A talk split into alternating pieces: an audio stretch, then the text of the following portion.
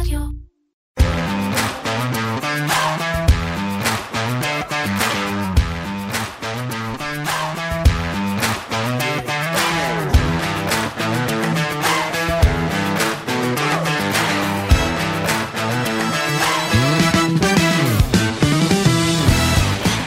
שלום וברוכים הבאים לפרק נוסף של פודקאסט מנועי הכסף של כלכליסט והיום אה, כרגיל עם הכלכלן והאסטרטג הראשי של פסגות אורי גרינפלד, אהלן אורי. אהלן שי. אנחנו היום בפרק אה, מיוחד, פרק בשידור חי, אה, שאלות ותשובות, שאלות שלכם, אנחנו נשתדל לענות על אה, רוב השאלות עם תשובות מעמיקות. אה, איך עושים את זה? דבר ראשון, בוא, לגבי הפרטים הטכניים, פשוט צריך להתחבר לרשתות החברתיות של כלכליסט, טיק טוק, פייסבוק, יוטיוב, אה, לצפות בשידור ולשאול שאלות אה, בתגובות, ואנחנו אה, נקריא פה חלק מהשאלות. אה, אורי, בואו נתחיל דבר ראשון, אה, במה, אתה יודע, הגיעו לנו גם שאלות בעקבות, אה, היו ימים בהחלט מעניינים, אה, השבוע האחרון היה מאוד מעניין. דרמטי אפילו. שבוע דרמטי, אנחנו את ה... אה, התחלנו לדבר על הדברים שקרו השבוע כבר בפרקים הקודמים. בוא, נ... בוא נלך לשאלה, אתה יודע מה, אה, שתי שאלות ראשונות. אה, אנחנו מדברים על הנתוני אינפלציה בארצות הברית שיצאו ביום שלישי השבוע, ומיד לאחר מכן, 24 שעות כמעט, 24 שעות מאוחר יותר, החלטת הריבית בארצות הברית. אה, אז השאלה הראשונה ששואלים אותנו אה, בהקשר להעלאת הריבית אתמול בארצות הברית, האם אפשר להגיד שימי אה, העליות בריבית מאחורינו, ויותר מזה, אני ארחיב את השאלה ואגיד, האם ימי האינפלציה מאחורינו? זו השאלה בסוף. הריבית היא בסוף תוצאה רק של מה קורה בסביבה האינפלציונית. ולכן השאלה היא האם באמת האינפלציה מאחורינו, כשבוא נגיד ביום שלישי ראינו עוד מדד שקודם כל מראה ירידה באינפלציה, שזה כבר סיפור טוב, כבר כמה חודשים טובים האינפלציה הולכת ודועכת ודועכת. ולא רק זה, אלא שגם ראינו עוד מדד שהפתיע כלפי מטה, זאת אומרת, הציפייה הייתה שהאינפלציה השנתית תרד מ... 7.7 ל-7.3, הירידה הייתה חדה יותר ל-7.1, ופה באמת ישר המחשבה הראשונה אומרת, אוקיי, אם זה הכיוון, עוד חודש, חודשיים, שלושה, אנחנו כבר באינפלציה הרבה יותר נמוכה. ואז באמת התוצאה היא שהפד יכול להפסיק להעלות את הריבית. רגע, אני רוצה שנייה לעצור אותך. ההחלטה שהתקבלה לריבית ביום רביעי בערב, הם קיבלו את ההחלטה הזאת אה, בהינתן שהם יודעים את נתוני האינפלציה, או שכאילו ההחלטה הייתה, אוקיי, אנחנו נעלה את הריבית בחצי אחוז ו... שאלה הנתון... טובה. אין, אין תשובה לזה, נכון? תראה, אני לא הייתי בחדר, אז אני לא יודע, לא אבל היית? בגדול, קודם כל הפגישות של הפד הן פגישות של יומיים. כבר ביום שלישי הישיבה החלה. בדרך כלל בישיבות האלו מה שקורה זה שבעצם מגיעים מומחים מה, מהבנק המרכזי, בעצם האנליסטים ומומחים מכל המחלקות של הפד, ומציגים את ההתפתחויות האחרונות. אז אני מניח שבאו ודיברו איתם על מה קורה בסביבת האינפלציה, והם כמובן מנתחים הרבה יותר לעומק מאשר זה ירד מ-7 ל-7.1 או ל-7.3, ממש כל אזור באינפלציה מה קורה איתו, ניתוח עמוק. אני מניח שגם הם ידעו את הנתונים של האינפלציה Uh, כבר בתחילת הישיבה של יום שלישי, אפילו לפני שזה התפרסם, אני מניח שהם ידעו את הנתונים, uh, ואני חושב שזה היה חלק בסוף מההחלטה, כי זה נתן להם עוד אולי uh, אישור לעשות את מה שהם בעצם רצו לעשות. הרי כבר לפני שלושה שבועות בא פאוול ואמר לנו, uh, אנחנו מתכוונים להעלות את הריבית, אנחנו מתכוונים להעלות אותה כבר בקצב יותר איטי uh, ממה שהיינו רגילים עד היום. וזה נתן להם בעצם את האפשרות לעשות את זה. זה שהאינפלציה ממשיכה לרדת, זה שהאינפלציה יורדת בקצב מהיר יותר אה, ממה שאנחנו אה, חשבנו אולי שיקרה, זה נותן להם את האפשרות. אבל, צריך להגיד פה, ותכף תראה איך זה מתחבר באמת למה שפאוול אמר בהחלטה שלו, כשמסתכלים על הסעיפים של האינפלציה ומאיפה באה הירידה הזו, רואים שהתמונה בגדול לא השתנתה, היא פשוט קצת יותר חדה. כל הירידה באינפלציה מגיעה עדיין מכל הסיפור של צד ההיצע. אה, מחירי המכוניות המשומשות, יד שנייה, כבר בירידה. אנחנו רואים כבר את הסעיף הזה ממש תורם תרומה שלילית לאינפלציה. זאת אומרת שהמחיר בנובמבר 22 לעומת המחיר בנובמבר 21 הוא יותר נמוך okay. אוקיי. של רכבים משומשים.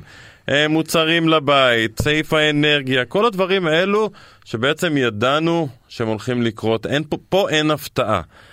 יותר מזה, פאוול ציין אה, כמה פעמים, לא, לא ב, אה, ביום רביעי, אלא בשבועות האחרונים, שמה שכרגע הפד מתרכז זה ב, בסעיפי האינפלציה של השירותים, לא המוצרים, כי המוצרים בעצם מגיבים לכל מה שקרה בקורונה, אלא רק השירותים השונים. וגם זה, הם אומרים בוא ננטרל את כל מה שקשור כרגע לדיור, כי הדיור זה שוק בפני עצמו, וברור לנו שהוא אוטוטו מתחיל להאטה. ושמה, בסעיפים האלו אתה עדיין רואה שיש אינפלציה. זאת אומרת, אם מסתכל על אה, סעיף למשל שנקרא שירותי פנאי, שירותי פנאי זה מלונות, אה, כל מיני, אתה יודע, אירועי תרבות למיניהם וכן הלאה. הסעיף הזה בנובמבר 22 לעומת נובמבר 21 עלה ב-5.4 אחוזים. אוקיי.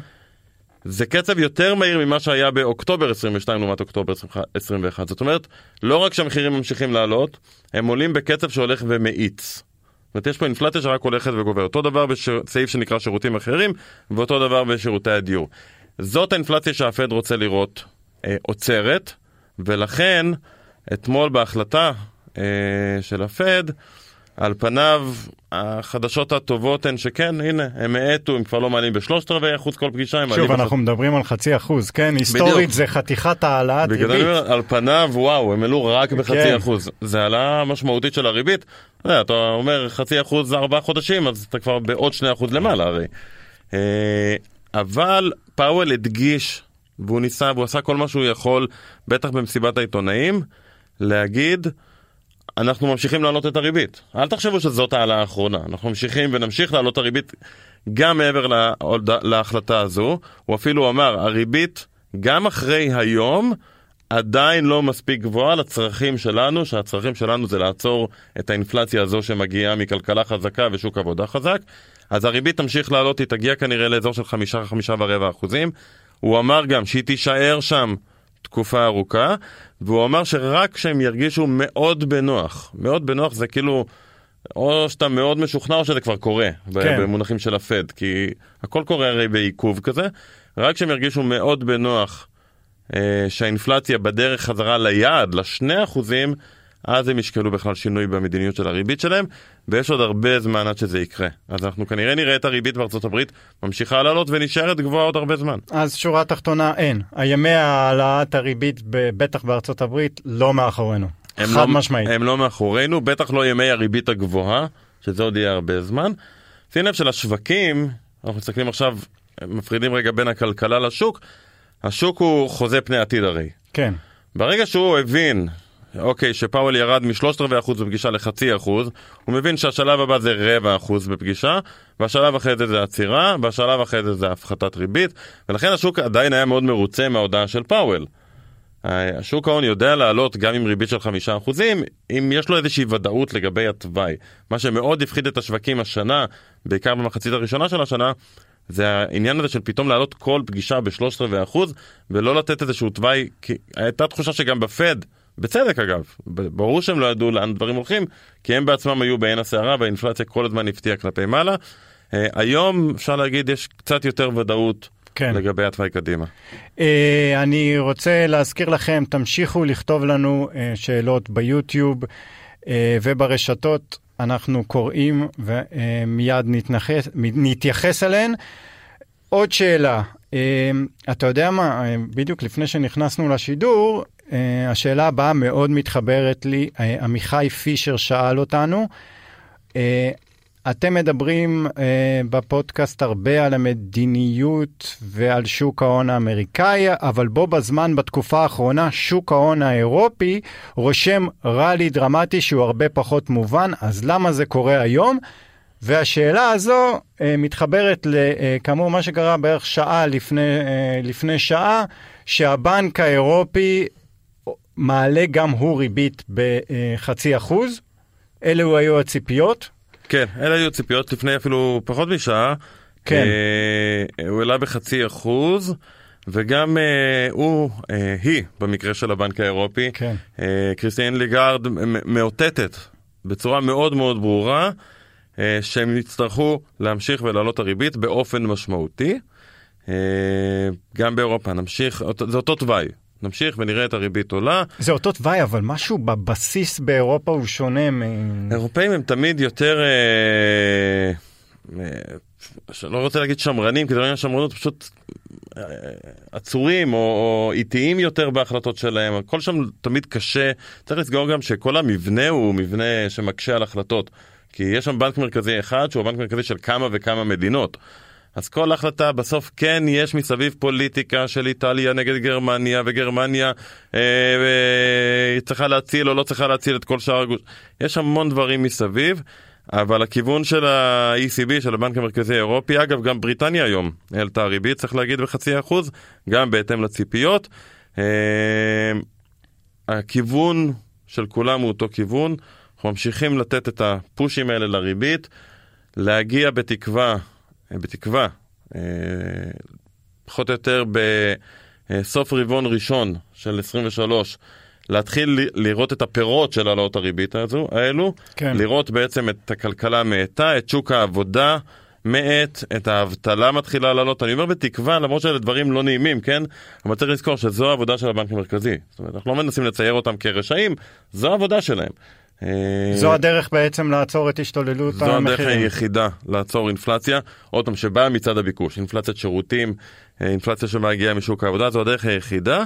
אה, אז גם באירופה הכיוון הוא אותו כיוון, הם גם מתחילים לצמצם את המאזן שלהם, זאת אומרת למכור את האגרות חוב, כל התהליך בכל העולם הוא אותו תהליך.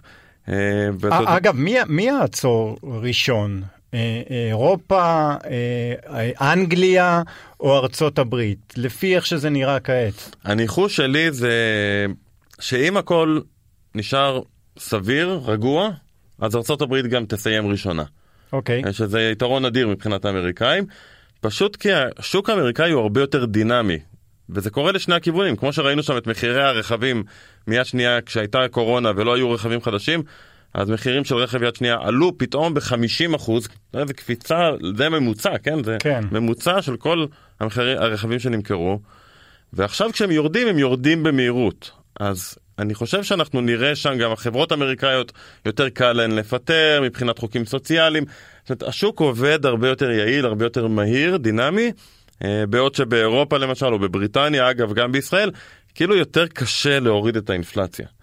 אה, זה בהינתן שהכל רגוע. העניין הוא שלא בטוח שהכל רגוע, ויכול להיות שלמשל באירופה, בגלל שהריבית ממשיכה לעלות, ויכול להיות שאנחנו נראה בעצם תופעות שנובעות מריבית גבוהה מדי, הרי בסוף ריבית גבוהה במקרה הטוב היא מייצרת האטה, במקרה הרע פתאום אנחנו מגלים שחברות איטלקיות למשל לא מצליחות לגייס אה, חוב כן. חדש, כן. ומתחיל תהליך של דיפולטים, ואז זה יכול לגלגל איזשהו כדור שלג כזה בשווקים. אם כזה דבר יקרה, הסיכון לבעיות פיננסיות באירופה הוא הרבה יותר גבוה מבארצות הברית, זה ברור. ואם כזה, כזה דבר יקרה, ונראה איזשהו פתאום משבר פיננסי כזה, אה, אז ה-ACB יצטרך להפסיק לעלות, הוא יצטרך למצוא פתרון איך, איך בעצם מג'נגלים את הסיפור הזה של מצד אחד אינפלציה, מצד שני בעיה פיננסית שלא מאפשרת לעלות ריבית.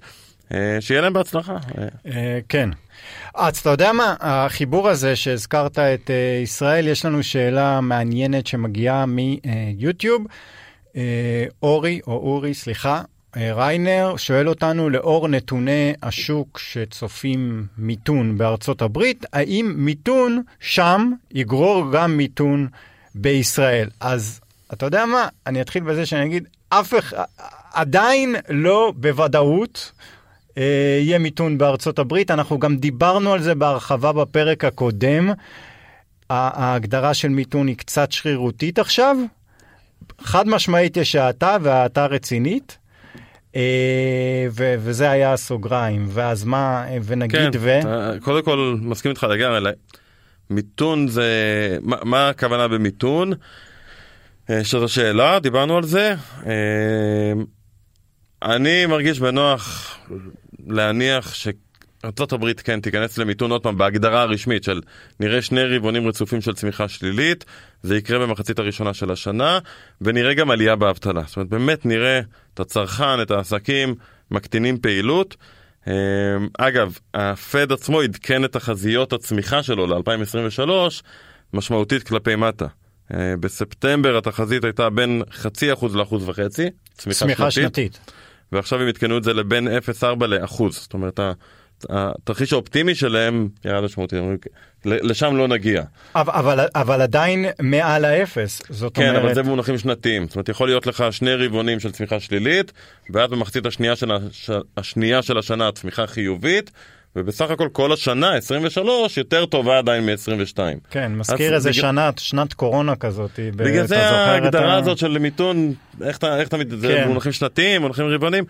כשאנחנו אומרים מיתון, הכוונה היא האטה משמעותית בכלכלה, עצירה של פעילות, אה, וזה כנראה יקרה עוד פעם, מחצית ראשונה של השנה. קשה לראות איך זה לא קורה. אתה רואה את זה למשל בשוק הנדל"ן האמריקאי, זה כבר קורה בצורה ברורה.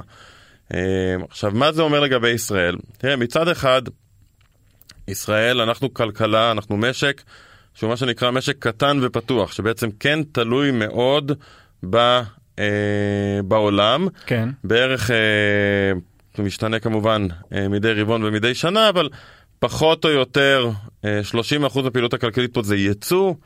אה, והייצוא שלנו, הקליינטים הגדולים שלנו זה ארצות הברית ואירופה, ואם הם במיתון, אז זה ישפיע על הייצוא הישראלי, ואז זה ישפיע על כל התוצר הישראלי. אבל, צריך להגיד פה שני דברים. אחד, יש לייצוא הישראלי, בעיקר כשאנחנו מדברים כמובן על ענף הטכנולוגיה, איזשהו יתרון יחסי.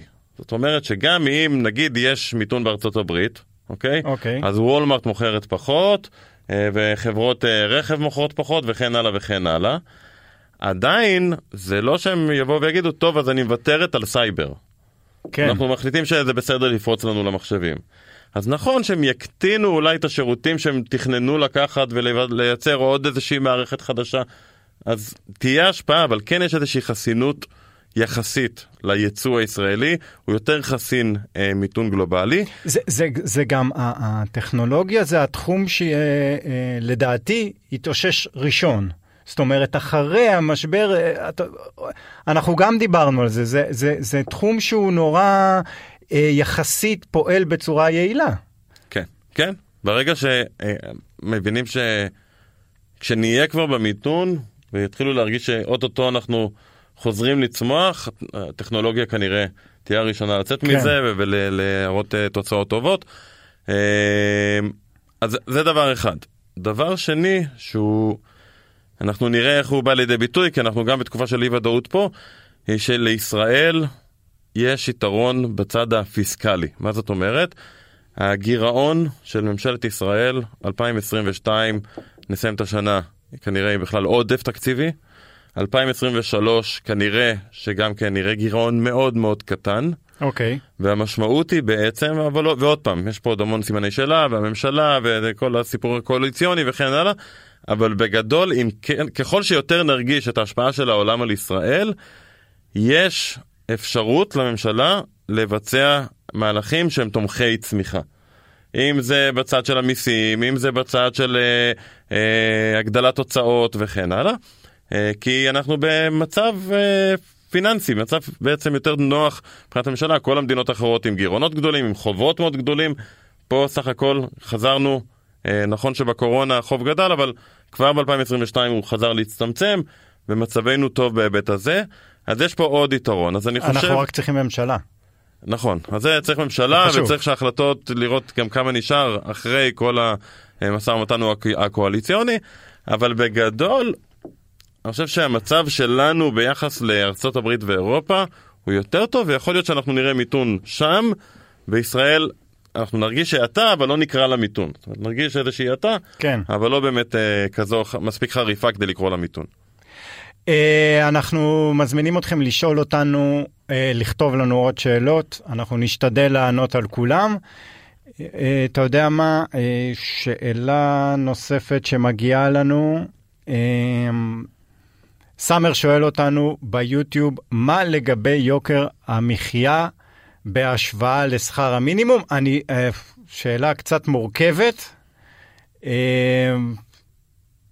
אני מניח שהוא שואל אותנו אה, לגבי שכר המינימום, האם אה, אה, עלי, כדאי להעלות את... אותו, אה, להעלות אותו בגלל העלייה ב- אותו. באינפלציה. נ- אה, נושא מאוד מורכב, שכר זה המינימום. נושא מאוד מורכב, בעיקר אה, בתקופה הנוכחית, שמקבלי ההחלטות אה, יעשו כל מה שאפשר כדי להימנע מליישם מנגנוני הצמדה. להפך, המטרה היא לבטל את כל מנגנוני ההצמדה, יש לנו, יהיה לנו את כל הסכמי השכר השנה עם ההסתדרות וכן הלאה. אה, המטרה זה כמה שפחות מנגנוני הצמדה, כי מנגנוני הצמדה, מה שהם עושים, הם בעצם מייצרים את ה... אה, הזה של פידבק אינפלציוני שחוזר.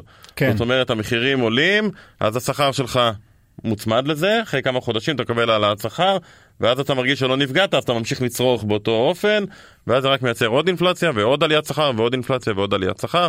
זה, זה לופ שמנסים להימנע ממנו היום בעולם המערבי, אה, משתדלים להימנע מהצמדות, אה, אבל באמת בתקופה כזו ש...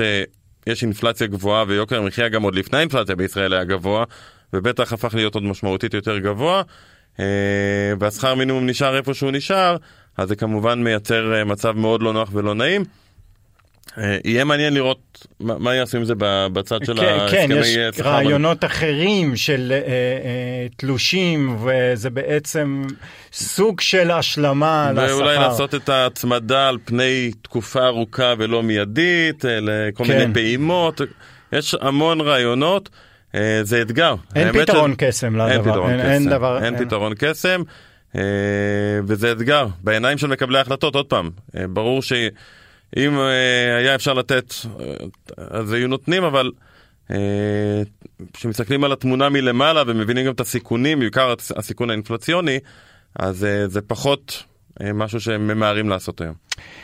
גל אשת שואל אותנו, שאלה יפה, הוא שואל אותנו שאנחנו מדברים פה על הצמיחה ועל, החיש... ועל חשיבותה, אבל בכל העולם המערבי, הוא כותב, הילודה היא במצב בו אה, האוכלוסייה, אה, הילודה, ההתרבות הטבעית היא בירידה. איך זה ישפיע על הכלכלה? אה, תשמע, זו, זו חתיכת בעיה, אנחנו דיברנו על זה גם בהקשר של סין, פה, באחד ה... תראה, הבעיה היא, הבעיה בהגדרות יותר, אני חושב. אה, קודם כל, אין ספק כשמסתכלים על העולם הערבי, יפן זה כבר המצב, אה, באירופה יש גם מדינות שהאוכלוסייה הולכת וקטנה משנה לשנה, אה, באירופה בממוצע הגידול של האוכלוסייה הוא בערך חצי אחוז בשנה, בארה״ב 0.8, בישראל כמעט 2 אחוזים. האוכלוסייה גדלה מאוד מהר בישראל. שזה גבוה יחסית לעולם. מאוד, פי שתיים. אה, אז בעצם מה שהוא שואל זה, אה, אה, אה, הנה עכשיו אנחנו דיברנו על צמיחה בישראל, אוקיי, מה אתם מדברים על צמיחה? אנחנו גדלים בשני אחוזים, אתם צריכים אה, להתחשב בזה. אז, אז זה נכון, וזה מה שאני אומר, זה עניין של הגדרה. אז לא צריך להסתכל על הצמיחה, כשבאים לנתח פעילות כלכלית במדינה, ואם הדברים משתפרים, בטח בעיניים של מקבלי ההחלטות, ממשלה, בנק מרכזי, שרוצים לראות אם מה שהם עושים אכן עוזר, אז זה יפה שיבואו אה, אה, פוליטיקאים ויגידו, תראו איזה יופי, בישראל הצמיחה הכי גבוהה בעולם, כן, אבל 2% מזה זה רק כי האוכלוסייה גדלה, לא כי באמת כן. אנחנו משתפרים ביכולות הכלכליות שלנו. אה, ולכן מה שבאמת צריך להסתכל זה על הצמיחה לנפש, ולא על הצמיחה עצמה. ופה אגב ישראל במקום לא טוב, אה, כבר שנים, והדרך הכי, אני אגיד נוחה, אה, פשטנית, להסתכל על זה, אה, זה איזושהי משוואת, מה שאוהבים לקרוא משוואת אה, גב מעטפה. כן, הפוטנציאל של משק לצמוח תלוי בשני דברים. אחד, כמה האוכלוסייה שלו גדלה מהר. וזה אוקיי. בעצם אפשר להגיד כמה עובדים נוספים מדי שנה לשוק העבודה. בוא נגיד שהגילאים מתפלגים בצורה נורמלית. אז כמה עובדים נוספים לי לשוק העבודה, ושתיים, כמה כל עובד מגביר את התפוקה שלו בכל שנה. כן. זאת אומרת, יכול להיות שהכלכלה שלך, שהאוכלוסייה שלך תישאר באותו גודל, אבל כל עובד מייצר במקום שקל, שקל אה, וחמש אגורות. כן. אז יש לך בעצם צמיחה של חמש אגורות לנפש. כן. מה שקורה למשל בישראל זה שהאוכלוסייה גדלה בקצב הרבה יותר מהיר מבמערב, אבל הפריון של העובדים לא גדל בקצב מהיר כמו במערב, וזו בעיה, כי במשך שנים אמרו לנו, אנחנו אוטוטו הולכים ומתקרבים ברמת החיים לאירופה, לארצות הברית. רמת החיים זה בעצם, אפשר לקרוא, להסתכל עליה כתוצר לנפש. מה שאנחנו רואים בשנים האחרונות זה שזה כבר לא קורה. זאת אומרת, הפערים בינינו לבין העולם כבר לא מצטמצמים. כן. אה, בחלק מהמקומות אפילו הולכים ומתרחבים חזרה. אה, וזו, אתה זוכר בזמנו, אה, אירחנו את קרנית פלוג, זה בעצם הנושא שהיא מדברת עליו כבר, אני לא טועה, 20 שנה. אה, חייבים למצוא דרכים להגביר את הפריון, את התפוקה לנפש בעצם של העובד אה, בישראל בממוצע.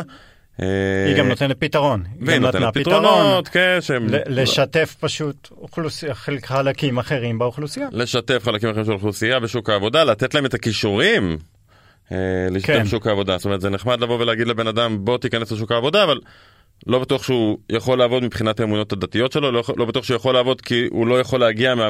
מה איפה שהוא גר למרכז, ורק במרכז יש כן. אה, עבודה, ולא בטוח שיש לו את הכישורים ברמת ה... מה עושים מול המחשב.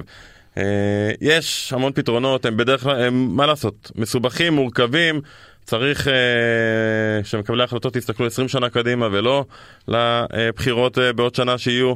אה, אבל אני חושב שהשאלה היא שאלה נורא נורא נכונה. צריך פשוט להסתכל אחרת. הכלכלה יכול, זה שהאוכלוסייה תלך ותקטן למשל באירופה, אה, אז כאילו אפשר להגיד, אז אירופה היא תהיה במיתון תמידי. כן. אבל אם נסתכל על הצמיחה לנפש ולא על הצמיחה הכוללת, אז אנחנו בעצם מסתכלים על הדברים זה קרה ב-. ביפן גם, נכון? ב- בעצם... יפן עש- כבר שנים המון ארוכות. שנים כאילו לא צומחת, אבל כן. בצמיחה לנפש היא נראית טוב. כן. היא נראית כמו שאר העולם. יש בעיה נוספת שהיא הבעיה הדמוגרפית של הגילאים. זאת אומרת, ביפן אתה רואה גם אוכלוסייה הולכת ומזדקן, לא רק שהיא לא גדלה, מן הסתם כשלא מביאים ילדים אז האוכלוסייה הולכת ומזדקנת, ואז אתה מגיע למצב שבאיזשהו שלב יש המון אנשים שהם כבר אחרי גיל פרישה, ואנשים שנמצאים בשוק העבודה בעצם סוחבים כי צריך עדיין לשלם את הפנסיות וכן הלאה. אז בעצם העול על האוכלוסייה שעובדת הולך וגדל כל הזמן. אבל זו כבר בעיה אחרת לגמרי, לא ניכנס אליה פה. אה, יש לנו שאלה יפה מגבי זיגלבוים בפייסבוק, מיד נגיע אליה, הוא שואל על הבנקים ועל המרווחים, זה נושא אה, חשוב אה, לדעתי שצריך לגעת בו. לפני זה אני רוצה אה, לעשות סוויץ' ולדבר על הסחורות. שאלו אותנו איך אתם מסבירים את הירידה במחירי הנפט בתקופה האחרונה על רקע משבר האנרגיה באירופה והחורף המתקרב. זו השאלה, אה, רק ניתן את הרקע לשאלה הזאת, זאת אומרת שברגע שיש מלחמה באירופה ויש אה, אה, חורף קשה, צריך יותר נפט, יותר אנרגיה, ומן הסתם המחיר צריך לעלות. קודם כל, רגע, תרשה לי לפני לענות איזה, אה, אולי זה לא בדיוק תשובה, אבל מה גולדמן זקס, האנליסט, אחד האנליסטים הבכירים שם, בדיוק היום כתב בסקירה. הוא כותב ככה, הסחורות, שאלו אותו על התחזית, מה יקרה לסחורות, באמת על הנושא הזה, הוא כתב, הסחורות תרשמו שוב ב-2023 את התשואות הטובות ביותר עם עלייה של ממוצעת של יותר מ-40 אחוזים בשנה, כן? הוא כותב גם שלמרות שמחירי הסחורות כמעט והכפילו את עצמם עד למאי האחרון בטווח של שנה, ההשקעות בתחום אכזבו, ולכן ההיצע לא מספיק. כן. אז, אז לפני, תסביר לי את מה שהוא אומר. בדרך כלל, אה, בעולם הסחורות, גם חקלאיות, גם אנרגיה, ככל שהמחיר יותר גבוה, יש בעצם יותר אינטרס אה, לעשות השקעות, לחפור בארות, אה, לקחת אה, שטחים ולהפוך אותם לשדות חקלאיים וכן הלאה.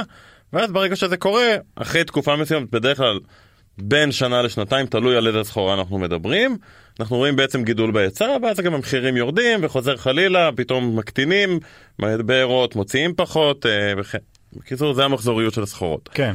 אה, מה שהוא בעצם אומר, הייתה פה עלייה מטורפת במחירי הסחורות, ולא ראינו בעצם את החברות מתחילות לעשות יותר מדי השקעות וכן הלאה. למה? אני חושב שזה שילוב של שני דברים. א', העלייה במחירי הסחורות אה, לא הייתה עלייה רגילה, הייתה עלייה, הייתה זעזוע בגלל אה, המלחמה באוקראינה. וכשקורה זעזוע, ההנחה העסקית לפעמים היא שאיך שזה בא זה יכול ללכת מאוד מהר. ואז אני אעשה היום השקעות, אבל פתאום אה, פוטין יחליט שדי, הספיק לו, והמחירים ירדו, אז אני בעצם אה, עשיתי סתם השקעות, וההשקעה הזאת תצא אה, בהפסד. אני חושב שזו סיבה ראשונה. סיבה שנייה היא שגם המלחמה היא באזורים ששם אולי היית רוצה לראות בעצם הרבה השקעות. נכון. זאת אומרת, אם מסתכלים על, מחיר, על הסחורות החקלאיות, אז רוסיה ואוקראינה הם שחקניות ענק בשוק הזה. אה, אם אתה מסתכל על אה, הגז, אז אה, התחילו לדבר, אבל זה לא שאנחנו נראה פתאום גידול מהיר בגז שרוסיה מוציאה למערב, כי היא פשוט לא עושה את זה. ולכן אני חושב שלא ראינו את המהלך הזה של ההשקעות. מצד שני, אני חושב ש... עם כל הכבוד למה שהבחור מגולדמן זקס אומר, או, או לא יודע, אולי הוא, לא, הוא חושב גם אותו דבר, בלי קשר למחירי הסחורות עצמם, אנחנו נראה גידול אדיר בהשקעות בסקטור האנרגיה באירופה בחמש שנים הקרובות. כי אירופה תצטרך להתנתק מהתלות ברוסיה, הם יעשו הכל כדי לעשות, אנחנו נראה טריליונים של השקעות בבנייה של צינורות, הרחבה של הצינורות הקיימים אה, מהים אה, הצפוני, אנחנו נראה אה, השקעות כנראה די גדולות, גרמניה כבר הכריזה על זה שתוך שנתיים הם בונים שתי אסדות אה, הנזלה אה, חדשות, הנזלה זה גז בעצם טבעי שמנזילים אותו, ואז אפשר לשלוח אותו באונייה. כן. אה, תהליך שהוא מורכב, דורש המון השקעות, לכן לא עושים אותו כך מהר, והרבה יותר נוח לקחת את הצינור מרוסיה. אה, אבל בשביל להתנתק מרוסיה הם כבר ישקיעו, הם אמרו שהם הולכים להשקיע בבנייה של שתי אסדות חדשות. אני מניח שנראה עוד מדינות באירופה עושות את זה, ויהיו יהיו הרבה השקעות. וזה, וזה תהליך שיקרה, אתה אומר, ללא קשר למלחמה, אם היא אה, תחריף בדיוק. או אם היא תסתיים. אם היא תחריף אז בטח, אבל גם אם היא תסתיים ומחיר הגז באירופה ירד חזרה ויהיה פתאום נמוך, נגיד. כן. זה לא שהאירופאים יגידו, אה אוקיי, המחיר נמוך אז אנחנו נחזור לרוסיה. בוא נחזור לרוסיה, כן. לא, זה לא יקרה, אתה אומר. אני חושב שלא, אני חושב שהם למדו את הלקח. זה, זה משהו שהרי דיברו עליו שנים, שיש יותר מדי תלות ברוסיה ושלא ברור, ואחרי הפלישה הראשונה לקרים. באמת? לפני המלחמה דיברו על זה? בטח, אחרי הפלישה לקרים. אז דיברו על סנקציות וכן הלאה, ואז כבר, כבר אז היה ברור שהאירופאים לא באמת יכולים להטיל סנקציות רציניות על רוסיה, כי הם מאוד מאוד תלויים ברוסיה. כן. ועכשיו אנחנו רואים, א', שהם למדו, תשכח גם שבשנים, בשמונה שנים האלה מאז קרים, אירופה הלכה והשקיעה המון באנרגיה מתחדשת, שזה גם עוזר להם בהיבט הזה, וזה הכיוון שהם הולכים אליו, כמה שיותר להתנתק, אז כן נראה השקעות. עכשיו לגבי המחיר עצמו, למה המחיר בעצם אה, יורד למרות שיש משבר אנרגיה באירופה, אז גם צריך לחלק פה את התשובה לשתיים. אחד, שוק ההון, אף פעם לא צריך להסתכל על הנה זה מה שקורה ולכן זה מה שאמור לקרות למחיר, כי שוק ההון עובד על ציפיות.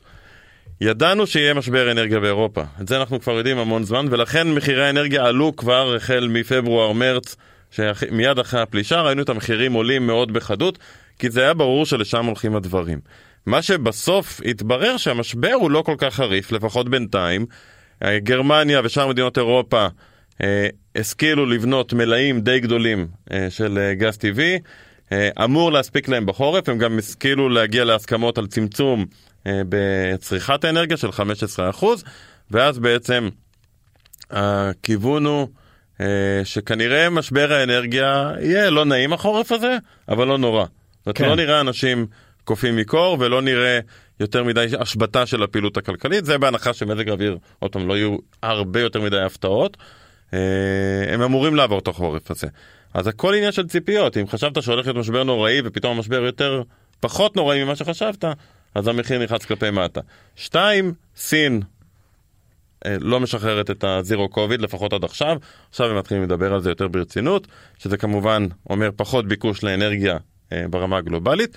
והציפיות שכל העולם הולך לאיזשהו האטה סלש מיתון, גם זה מוריד את מחירי הנפט קדימה, כי בעצם השוק תמיד מסתכל לא מה הביקוש היום, מה יהיה הביקוש בעוד חצי שנה, בעוד שנה, ומה יהיה ההיצע אז. וכשיש מיתון פחות רוצים אה, אה, להשתמש באנרגיה, פחות נוסעים באוטו, כן. פחות אה, מייצרים אה, במפעלים. כן, כן. יש עוד משהו, אה, אתה יודע מה, אה, החלק של גולדמן שהם טוענים שהמחיר יעלה ב-40 אחוזים, אתה יודע, לפעמים שוכחים את זה, אבל המחיר, בטח של הנפט ושל הסחורות המובילות, הוא נקבע על, באחוזים גבוהים מאוד, אין, אני לא זוכר את המספר, 80-90 אחוזים על ידי ספקולציה. זאת אומרת שזה חוזים, שוק מטורף של חוזים עתידיים, שיש כל חודש אה, אה, כמויות אדירות.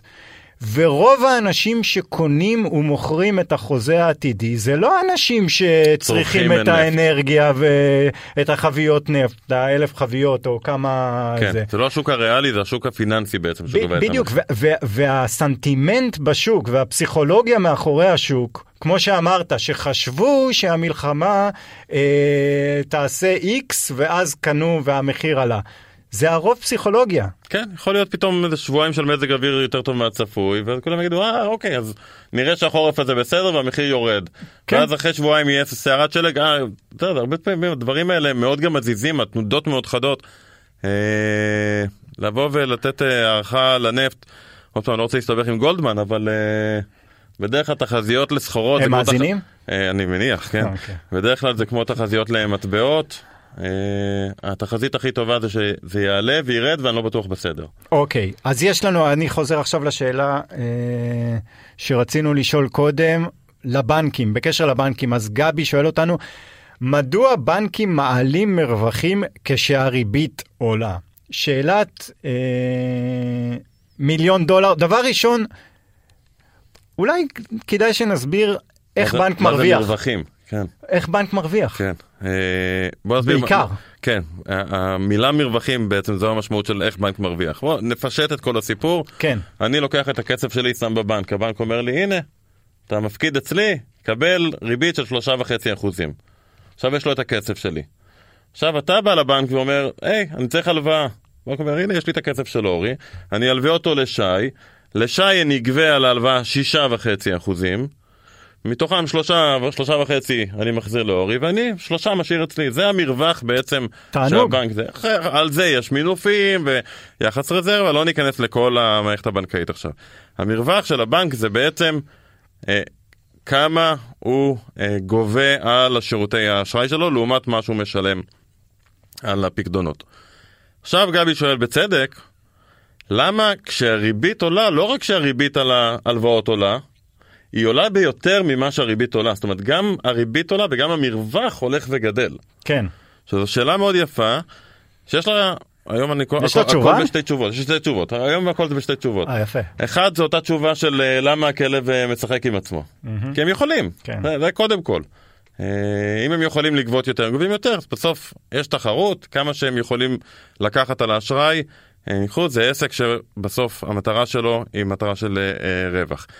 שתיים, ופה כדי לא להסתבך עם הבנקים, צריך להגיד שככל שהריבית עולה, הכלכלה הופכת להיות מסוכנת יותר בעיניים של הבנק, כי הריבית עולה זה אומר שהסיכון למיתון הרי הולך וגדל, נכון? דיברנו על זה קודם. כן. ככל שהסיכון למיתון הולך וגדל, ככה גם הבנק שנותן לי אשראי, בנק שמוציא בעצם הלוואה, זה יכול להיות הלוואה לרכב, יכול להיות הלוואה למשכנתה, יכול להיות סתם הלוואה לכל מטרה. הסיכון, הסיכוי שנגיד מי שלקח את ההלוואה אולי פתאום יפוטר, או שיש לו עסק והעסק הזה יהיה בצרות כי אנחנו נכנסים למיתון, אה, הסיכון הזה צריך להיות מתומחר בעצם במרווח של הבנק. הבנק נותן לנו בעצם את האשראי, הוא אומר, חלק מהאשראי שנתתי לא יחזור. ככל שהחלק כן. הזה הולך וגדל, כך גם המרווח על הבנק, אה, המרווח של הבנק אה, ילך ויגדל. אוקיי, אה, תשמע, אני, מה אני אגיד לך, שזה נשמע הגיוני? פרמיית הסיכון, אה, הכל, כן? הכל, כן. ליחי לוי שואל אותנו, אה, הוא שואל שאלה מאוד יפה לדעתי, קצת על הטכניקה של אה, חוב שכירות בבורסה. הוא כותב, יש אג"ח שנסחרות כמו מניה, איך זה מסתדר כשהערך שלה של האג"ח עולה ויורד, בסופו של דבר יש את סכום הקרן וסכום הריבית שאותו הגוף שהנפיק את החוב צריך להחזיר אותו. איפה נכנס ערך האג"ח בשוק בתום התקופה? אמ, בוא, בוא, בוא נתחיל ונסביר אה, מה זה איגרת חוב בעצם, ואיך יכול להיות שאיגרת חוב היא נסחרת. אז בואו קודם כל נגיד שכל האיגרות חוב הן נסחרות. זאת אומרת, אה, יש מעט איגרות חוב שהן לא שכירות, זה יותר כמו הלוואה. של מדינה? גם של מדינה וגם של חברות. אוקיי. אה, למדינה הכל שכיר, יש חברות שכן מנפיקות איגרת, איגרות חוב לא שכירות, אבל זה יותר הלוואה, זה לא באמת איגרת חוב. זה בעצם לוקחים הלוואה. כשאנחנו אומרים אג"ח, אנחנו מתכוונים בדרך כלל למוצר הזה שהוא שכיר בבורסה, והערך שלו עולה ויורד לפי הביקוש וההיצע באותו היום. עכשיו, איך האג"ח באמת בנוי, ואמר את זה ליחי, בסוף אני מלווה כסף, נגיד, או לממשלת ישראל, או לאיזושהי חברה. כן. הם אומרים לי, אוקיי, אני לוקחת עכשיו הלוואה של מיליון שקל, בעוד חמש שנים אני אחזיר את המיליון שקל האלו, וכל שנה, בתאריך הזה והזה, גם ניתן לכם ריבית של 4% על הכסף שהלוויתם. זה בעצם התנאים של האג"ח, כמה ריבית משולמת כל תקופה, ומתי מחזירים את ההלוואה עצמה. עד כאן הכל פשוט. אוקיי. עכשיו נגיד אני הייתי חברה אה, שהנפיקה אג"ח לפני שלוש שנים, אה, והריביות במשק היו מאוד נמוכות. אני באתי אליך, אמרתי לך, תקשיב, אני רוצה לקחת ממך הלוואה, אני אתן לך ריבית של חמישה אחוזים. אתה אומר לי, אוקיי, הריבית שאני מקבל היום על פיקדון בבנק היא אפס, אני מוכן ללוות לך בחמישה אחוזים. אתה מחשב כמובן את הסיכון, מה יקרה אם אני לא אחזיר, מה הסיכוי שאני איקלע לצרות וכן הלאה, אבל אתה עושה בסוף את השקלול ומניח מה אה, הריבית, אם הריבית שהצעתי היא סבירה או לא. עכשיו בינתיים עברו כמה שנים והריבית עלתה. כן. אתה, מישהו אחר היום, אם אתה תרצה למכור את האג"ח הזאת בבורסה, וכאמור הן נסחרות בבורסה כל הזמן, מישהו אחר יגיד, לא מעניין אותי לקנות אג"ח בריבית של 5%. אני מקבל בבנק 3.5%. כן. למה שאני אקח סיכון עם הלוואה למישהו שאולי לא יצליח להחזיר אותה, בשביל רק עוד אחוז וחצי? אתה תגיד לי, אין בעיה, אז אני אמכור לך את זה בעצם במחיר נמוך יותר, בסוף אתה מקבל את המיליון שקל בכל מקרה. ככל שהמחיר יהיה נמוך יותר, ככה בעצם הריבית שאני אראה בסוף התקופה, היא הופכת להיות גבוהה יותר, עד שזה מסתדר עם המצב הנוכחי בעצם בשוק. כן. אם נסכן את זה, זה לא פשוט, זה, העולם לא, של אג"ח הוא עולם מורכב. אבל, אבל איפה הנקודה, איפה הנקודה, אני אולי אה, אה, ארחיב את השאלה שלו, איפה הנקודה הבעייתית? מתי, אה, אם אתה, כמו שאתה אומר, היה לך חברה, הנפקת אג"ח, אני קניתי בחמישה אחוז, מגיע שלב שהשוק אומר, תקשיב, החברה שלך לא משהו, לא מוכרת, לא מרוויחה, לא יודע מה, ואז הר, הריבית גבוהה מדי. ופה יש כבר בעיה. אה, אה, זה הפוך, צריך לזכור שבבורסה המסחר הוא על המחיר, לא על הריבית. זאת אומרת, קודם כל, אם לקחת הלוואה, נתת לי הלוואה, ובעוד, אה, אחרי שנה, ראית, נגיד אני הייתי חברה של, אני יודע, טלפונים לא חכמים, ואז יצאו טלפונים חכמים, והבנת שהעסק כן. שלי לא הולך לשום מקום. כן. הסיכון הפך להיות הרבה יותר אה, גדול. אז מה שבעצם יקרה זה שאתה תרצה למכור את האיגרת חוב שלך גם במחיר קצת יותר נמוך למישהו אחר. נכון.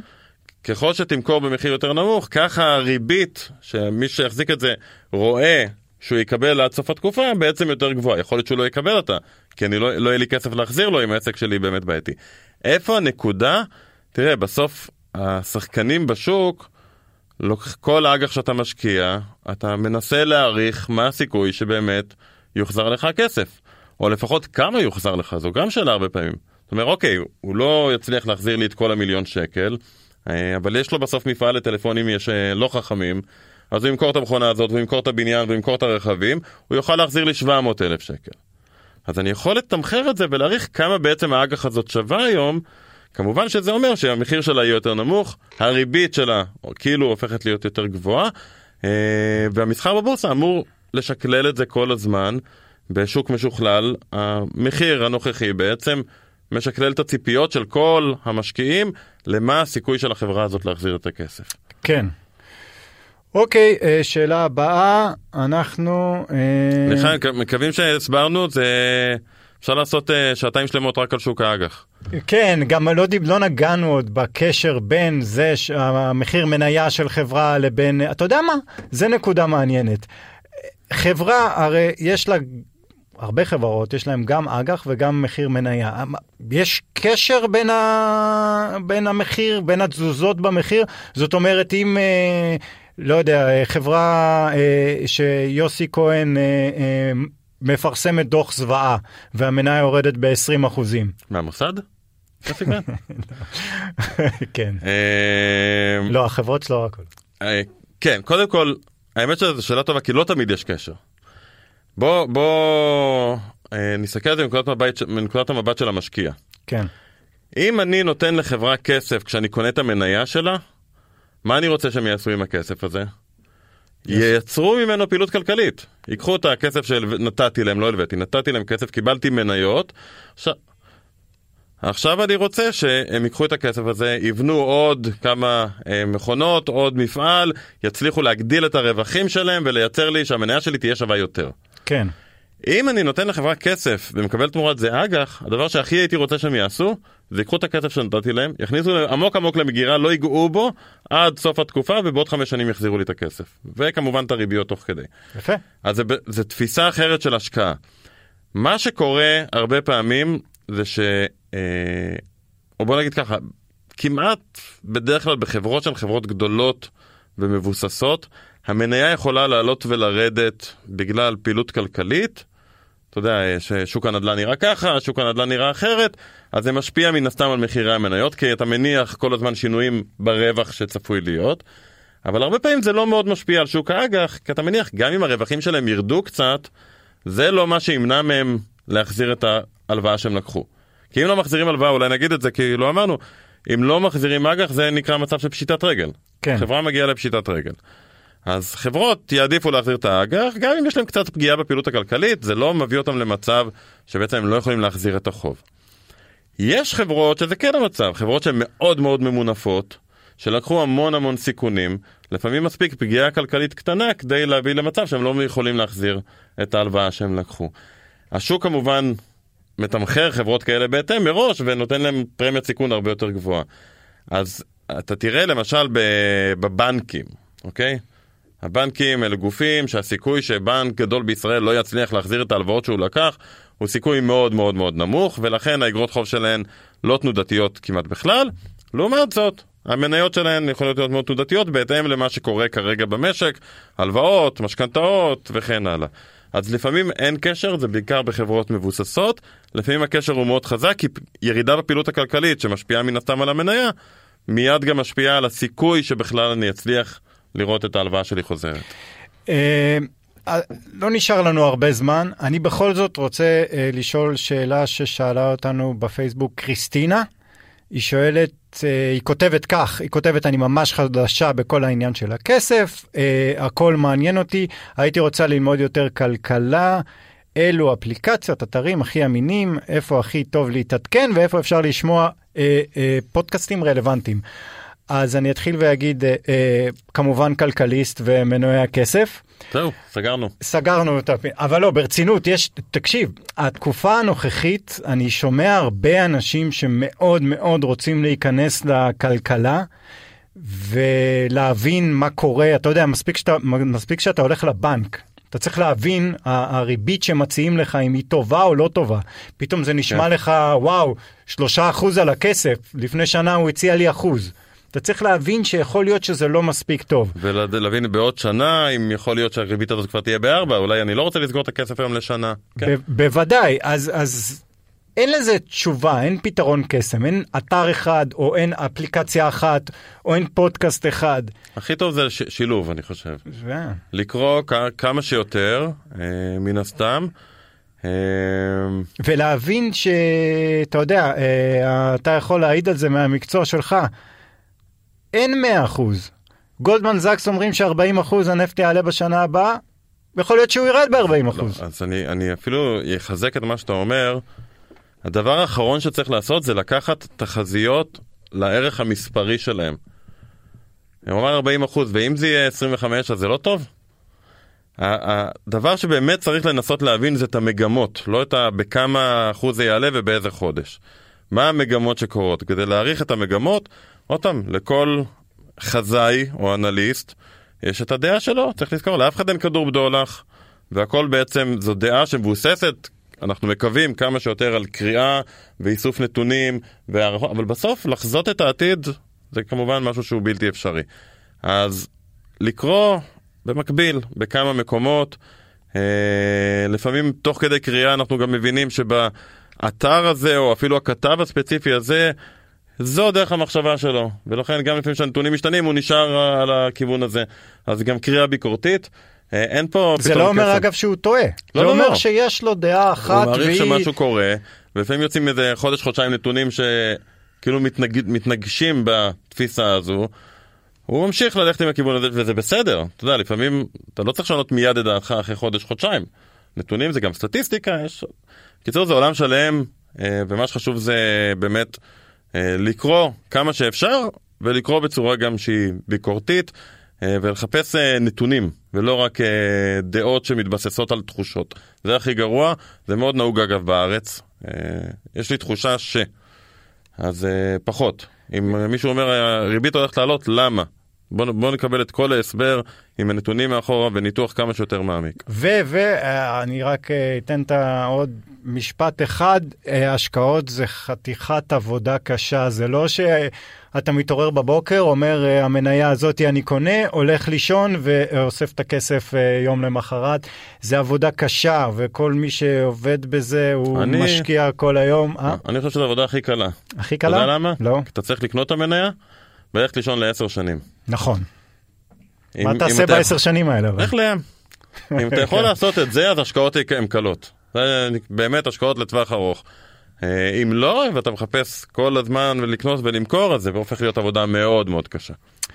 אוקיי, אה, עד כאן הפרק המיוחד הזה שלנו, נהנינו אני חושב. כן, צריך לחזור על זה מדי פעם. מדי פעם, בהחלט. עורך המשדר שלנו, אה, מאור שלום סוויסה, מנהל הרשתות החברתיות איתי שמושקוביץ, אה, טכנאית מור אופפר והמפיקה דנית אה, צמית. נשתמע בשבוע הבא.